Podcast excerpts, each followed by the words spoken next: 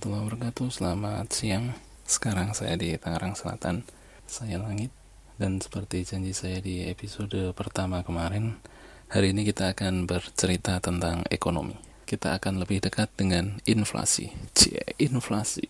Jadi apa sih inflasi itu ya? Sederhananya gini, inflasi itu kenaikan harga secara umum dan terus-menerus dalam jangka waktu tertentu. Tapi kenaikan 1-2 harga gitu nggak bisa serta-merta kita sebut inflasi lah.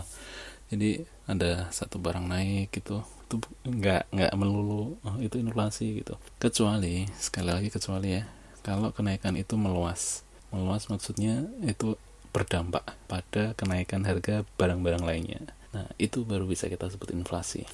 Jadi gambarannya gini, ingat nggak perkembangan uang saku kita waktu sekolah? Inflasi ada hubungannya dengan itu. Jadi dulu waktu SD, sekitar kelas 1 atau kelas 2 SD, uang saku saya itu 100 rupiah. Nah, apa sih yang bisa saya dapat waktu itu dengan 100 rupiah? Itu saya bisa dapat 2 buah roti dan 2 buah es lilin. Es lilin yang dimasukin plastik terus di tali itu ya. Es yang kayak gitu. SD saya 90-an, jadi ya kalian tahulah perkembangannya sekarang. 18 tahun kemudian gitu, lama banget ya. Nah, itu uang segitu dapat apa sih? Mungkin cuma dapat permen mungkin, atau malah udah nggak dianggap kali ya, 100 rupiah. Nah, ada sedikit pemikiran juga sih. Jadi ketika BI itu ngeluarin pecahan uang baru, misal yang baru kan 2.200 gitu ya, 2.000 sama 200 itu kan relatif baru kan ya. Itu ternyata bisa juga memicu kenaikan harga barang atau jasa tertentu ya. Jadi misal dulu kita parkir kasih 1.000 gitu bisa, sekarang mintanya 2.000 kan. Nah, itu juga salah satu juga ya. Walaupun itu ya belum bisa disebut inflasi juga. Tapi mau nggak mau kadang jadi naik harganya. Karena tadi kita permisalannya dengan duit ya. Ya namanya juga kenaikan harga pasti kan pakai duit ya. Naiknya harga yang mengakibatkan turunnya nilai uang. Jadi inflasi itu juga bisa diartikan kayak gitu. Inflasi adalah penurunan nilai uang terhadap nilai barang atau jasa secara umum kayak gitu. Jadi karena tadi udah dibahas, inflasi adalah kenaikan harga secara umum dan terus-menerus dalam jangka waktu tertentu. Inflasi juga bisa diartikan sebagai penurunan nilai uang terhadap nilai barang atau jasa. Nah, kenapa sih kita hari ini bahas inflasi? Niatan utamanya, niatan saya, agar kita semua itu paham bagaimana konsep inflasi. Gini, kadang sebel aja sih ketika di sosmed ada yang posting ini itu tapi ala-ala politik gitu, ekonomi tapi ala-ala politik juga. Jadi ya sebel aja sih, apalagi kan sekarang udah menjelang pilpres ya. Dan sebenarnya kalau menurut pandangan saya, tidak seharusnya pilpres itu membuat kita lebay lah terhadap salah satu pasangan calon. Nah, itu tadi niatnya kayak gitu. Jadi kita lanjutin, gimana sih kita mengukur tingkat inflasi? Nah, kalau di Indonesia, pengukuran inflasi itu salah satu tugas dan fungsi yang diamanahkan kepada BPS. Nah, si BPS ini dia mengukur inflasi itu menggunakan indikator. Yang dipakai itu indeks harga konsumen. Jadi perubahan indeks harga konsumen dari waktu ke waktu itu sebenarnya menunjukkan pergerakan harga paket barang dan jasa yang dikonsumsi masyarakat. Jadi di dalam indeks itu ada semacam paket-paket barang dan jasa. Paket-paket barang dan jasa tadi itu didasarkan sama survei biaya hidup. BPS juga ini yang melakukan survei biaya hidup. Jadi gimana sih caranya BPS itu mengukur tingkat inflasi? Gini, jadi BPS itu akan semacam memonitor perkembangan harga barang dan jasa bulanan, baik itu di pasar tradisional atau pasar modern gitu, terhadap beberapa jenis barang. Tadi yang saya bilang paket barang atau jasa tadi. Jadi survei itu tadi ya, pengukurannya itu tadi dilakukan di 82 kota. Kalau BPS kayak gitu. 82 kota itu yang 33 kota itu ibu kota provinsi. Sisanya kota-kota besar.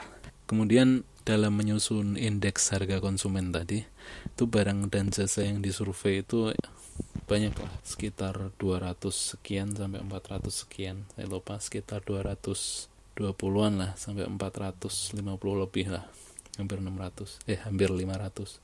Nah, barang-barang tadi itu dikelompokkan ke dalam beberapa kelompok. Selain indeks harga konsumen itu ada juga beberapa indikator lain, cuma ya kita nggak bahas di sini. Kita fokusnya ke yang IHK tadi, yang dipakai di Indonesia. Nah, karena tadi saya bilang barang dan jasa tadi kan dikelompokkan ya dalam kelompok-kelompok tertentu. Jadi ada 7 kelompok pengeluaran kalau di IHK-nya BPS. Yang pertama itu kelompok bahan makanan. Yang kedua, kelompok makanan jadi, minuman, dan rokok tembakau. Jadi bayangin BPS itu memasukkan konsumsi rokok atau hasil tembakau itu dalam kelompok besar gitu. Betapa besarnya mungkin ya pengaruh rokok dalam konsumsi rumah tangga kita gitu. Itu tadi ya, yang pertama kelompok bahan makanan, yang kedua kelompok makanan jadi, minuman, rokok tembakau, yang ketiga kelompok perumahan, air, listrik, gas, dan bahan bakar. Kemudian yang keempat ada kelompok sandang, kelima kelompok kesehatan, keenam kelompok pendidikan, rekreasi, dan olahraga. Kemudian yang ketujuh ada kelompok transportasi, komunikasi, dan jasa keuangan. Dari kelompok 7 kelompok ini sih yang saya prihatin sih yaitu kelompok rokok dan tembakau. Bayangin kalau ya daripada beli rokok gitu kan, mending bisa dipakai buat beli bahan makanan lain kan yang lebih bermanfaat, itu berfaedah bagi keluarganya. Dan ngomong-ngomong soal rokok, ketika kalian yang merokok, mohon maaf ya, ketika kalian yang merokok itu bilang, ini kan kita juga membantu perekonomian negara lewat cukai. Nah, tak kasih tahu, sebenarnya cukai itu dikenakan terhadap barang yang perlu dikontrol, dan kalau nggak ya barang itu bahaya gitu. Sebenarnya kayak gitu, cukai itu kayak gitu sifatnya. Oke, kita nggak bahas rokok hari ini. Di samping pengelompokan tadi ya, salah satu rilis inflasi yang dilakukan BPS itu juga ada yang namanya disagresi inflasi. Jadi disagresi inflasi ini gambarannya sih gini, apa sih yang menjadi faktor fundamental dalam inflasi? Disagresi inflasi itu kayak gitu. Jadi nanti di Indonesia itu disagresi inflasi dari IHK tadi dikelompokkan jadi 2 kelompok besar. Yang pertama itu inflasi inti, yang kedua inflasi non-inti. Kita bahas satu-satu. Jadi yang inflasi inti itu komponen inflasi yang sifatnya itu menetap gitu, persisten. Inflasi ini benar-benar dipengaruhi oleh faktor yang cukup fundamental, misalnya penawaran dan permintaan. Terus mungkin juga dipengaruhi lingkungan eksternal, misalnya ada inflasi dari mitra dagang Indonesia, bisa juga dari kurs, bisa juga harga komoditas kayak gitu. Kemudian bisa juga inflasi ini dipengaruhi oleh ekspektasi dari pedagang maupun ya pembelinya, konsumennya kayak gitu. Itu inflasi inti ya. Kemudian ada inflasi non inti. Jadi inflasi non inti ini cenderung tinggi volatilitasnya. Jadi karena karena inflasi yang non inti ini dipengaruhi selain faktor fundamental kayak gitu ya. Jadi ada 2 di sini nanti inflasi non inti itu. Ada inflasi komponen bergerak. Ini biasanya lebih ke pangan lah, ke komoditas kayak gitu. Inflasi yang dipengaruhi oleh kejutan atau shock dalam bahan makanan, atau juga dipengaruhi perkembangan harga komponen pangan domestik atau internasional juga. Itu inflasi komponen bergerak. Kemudian ada juga inflasi komponen yang harganya diatur oleh pemerintah. Jadi inflasi ini biasanya dipengaruhi oleh kebijakan pemerintah, misal BBM, tarif listrik, tarif angkutan gitu. Jadi yang sifatnya subsidi maupun yang sifatnya diatur pemerintah. Jadi inflasi ini kayak gitu ya. Terus lanjut lagi, kenapa sih bisa ada inflasi gitu? Jadi inflasi ini bukan salahnya Sri Mulyani, inflasi ini bukan salahnya Jokowi, bukan juga inflasi ini dibikin oleh Prabowo, nggak kayak gitu. Inflasi itu teorinya ya, teorinya inflasi itu ada 3 faktor lah yang menimbulkan inflasi. Yang pertama, inflasi yang berasal dari sisi supply, dari sisi penawaran.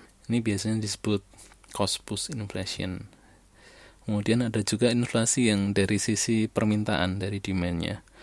Ini biasanya istilahnya demand pull inflation. Kemudian yang terakhir, inflasi itu disebabkan oleh ekspektasi inflasi. Nyambungnya nanti ke yang tadi, kayak inflasi inti itu, lebih ke situ nanti. Jadi gini, kita bahas satu-satu ya. Inflasi dari sisi permintaan, dari sisi permintaan dulu deh. Jadi inflasi dari sisi permintaan ini ya sebabnya karena permintaan barang atau jasa ini relatif lebih tinggi daripada supply-nya. Jadi kondisi ekonomi yang yang butuh lebih banyak daripada yang ada gitu. Ini bisa menyebabkan inflasi. Kemudian dari sisi supply, dari sisi ketersediaannya. Ini ada juga yang tadi diistilahkan cost push inflation.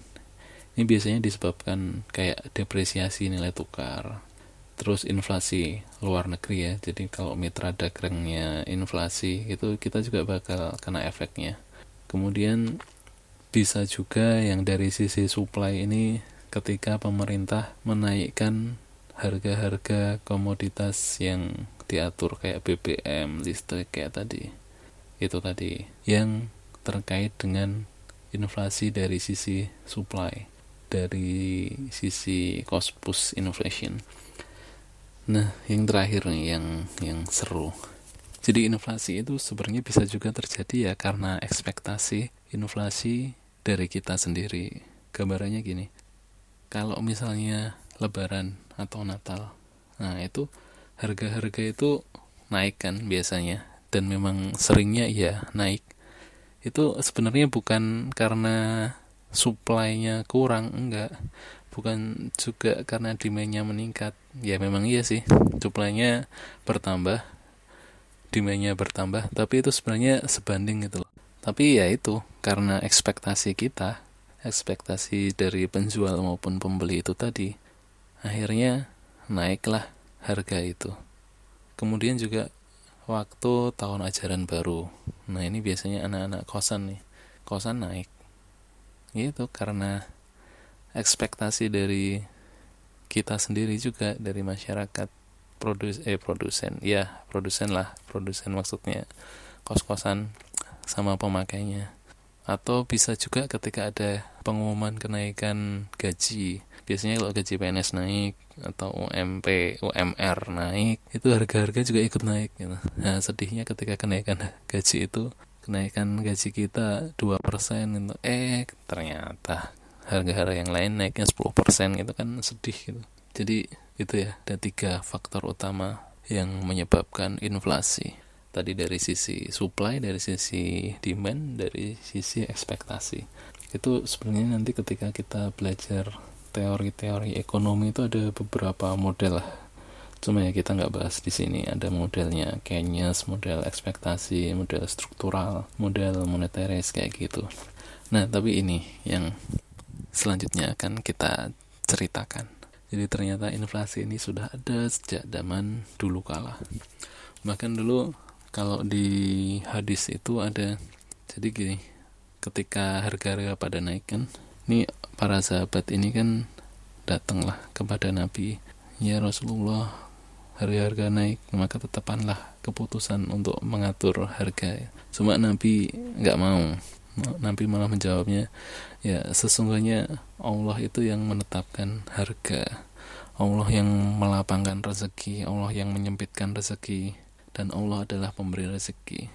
Dan aku berharap bisa berjumpa dengan Allah dalam keadaan tidak ada seorang pun dari kalian yang menuntutku disebabkan kezalimanku dalam urusan darah dan harta. Jadi ini kalau ditarik sih lebih ke inflasi yang sifatnya supply sama demand ya. ya nanti sebenarnya balik lagi ke ekspektasi juga sih, ada tiga-tiganya bisa masuk sih. Lebih jauh lagi, ketika di inflasi ini dikaitkan dengan teori-teori ekonomi syariah, ekonomi Islam, ini ada juga salah satu ulama, Al-Maqrizi, ini ulama termasuk senior lah, golongan-golongan ulama ekonomi lah saya bilang gitu, yang awal, salah satu muridnya Ibnu Khaldun. Nah ini dia punya pandangan yang unik juga terkait inflasi. Jadi inflasi ini kalau menurut beliau itu ada dua determinan, dua penyebab.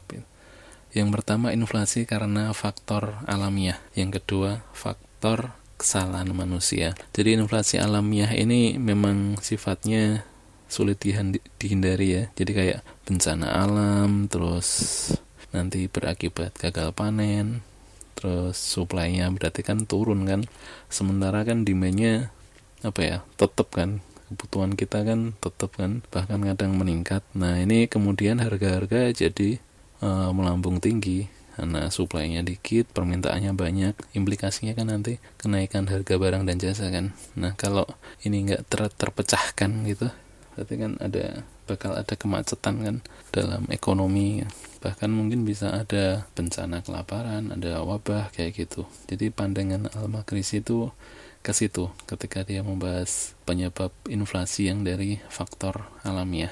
Kemudian yang dari selain faktor alamiah tadi kan dia menyebutkan juga ada human error kan, ada karena kesalahan manusia.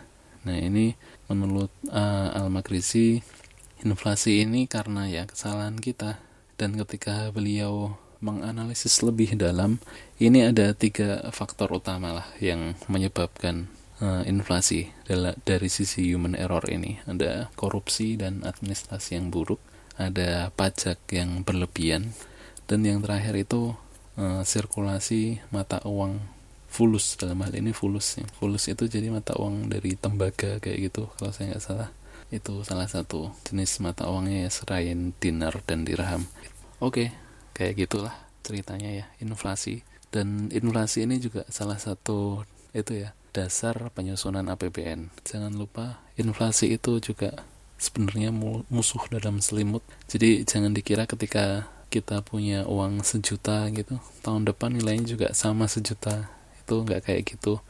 Kapan-kapan kita akan bahas time value of money itu ya kayak gitu. Duit 1 juta sekarang itu lebih bermanfaat daripada duit 1 juta besok atau tahun depan. Oke, terima kasih sudah mendengar podcast ini. Semoga bermanfaat dan semoga membuat kita aware lah ketika terpapar informasi-informasi ekonomi berbalut politik. Yes. Yang di-share secara tidak bertanggung jawab. Ya, bentar lagi kayak gitu deh, percaya. Oke, terima kasih. See you soon. Bye-bye.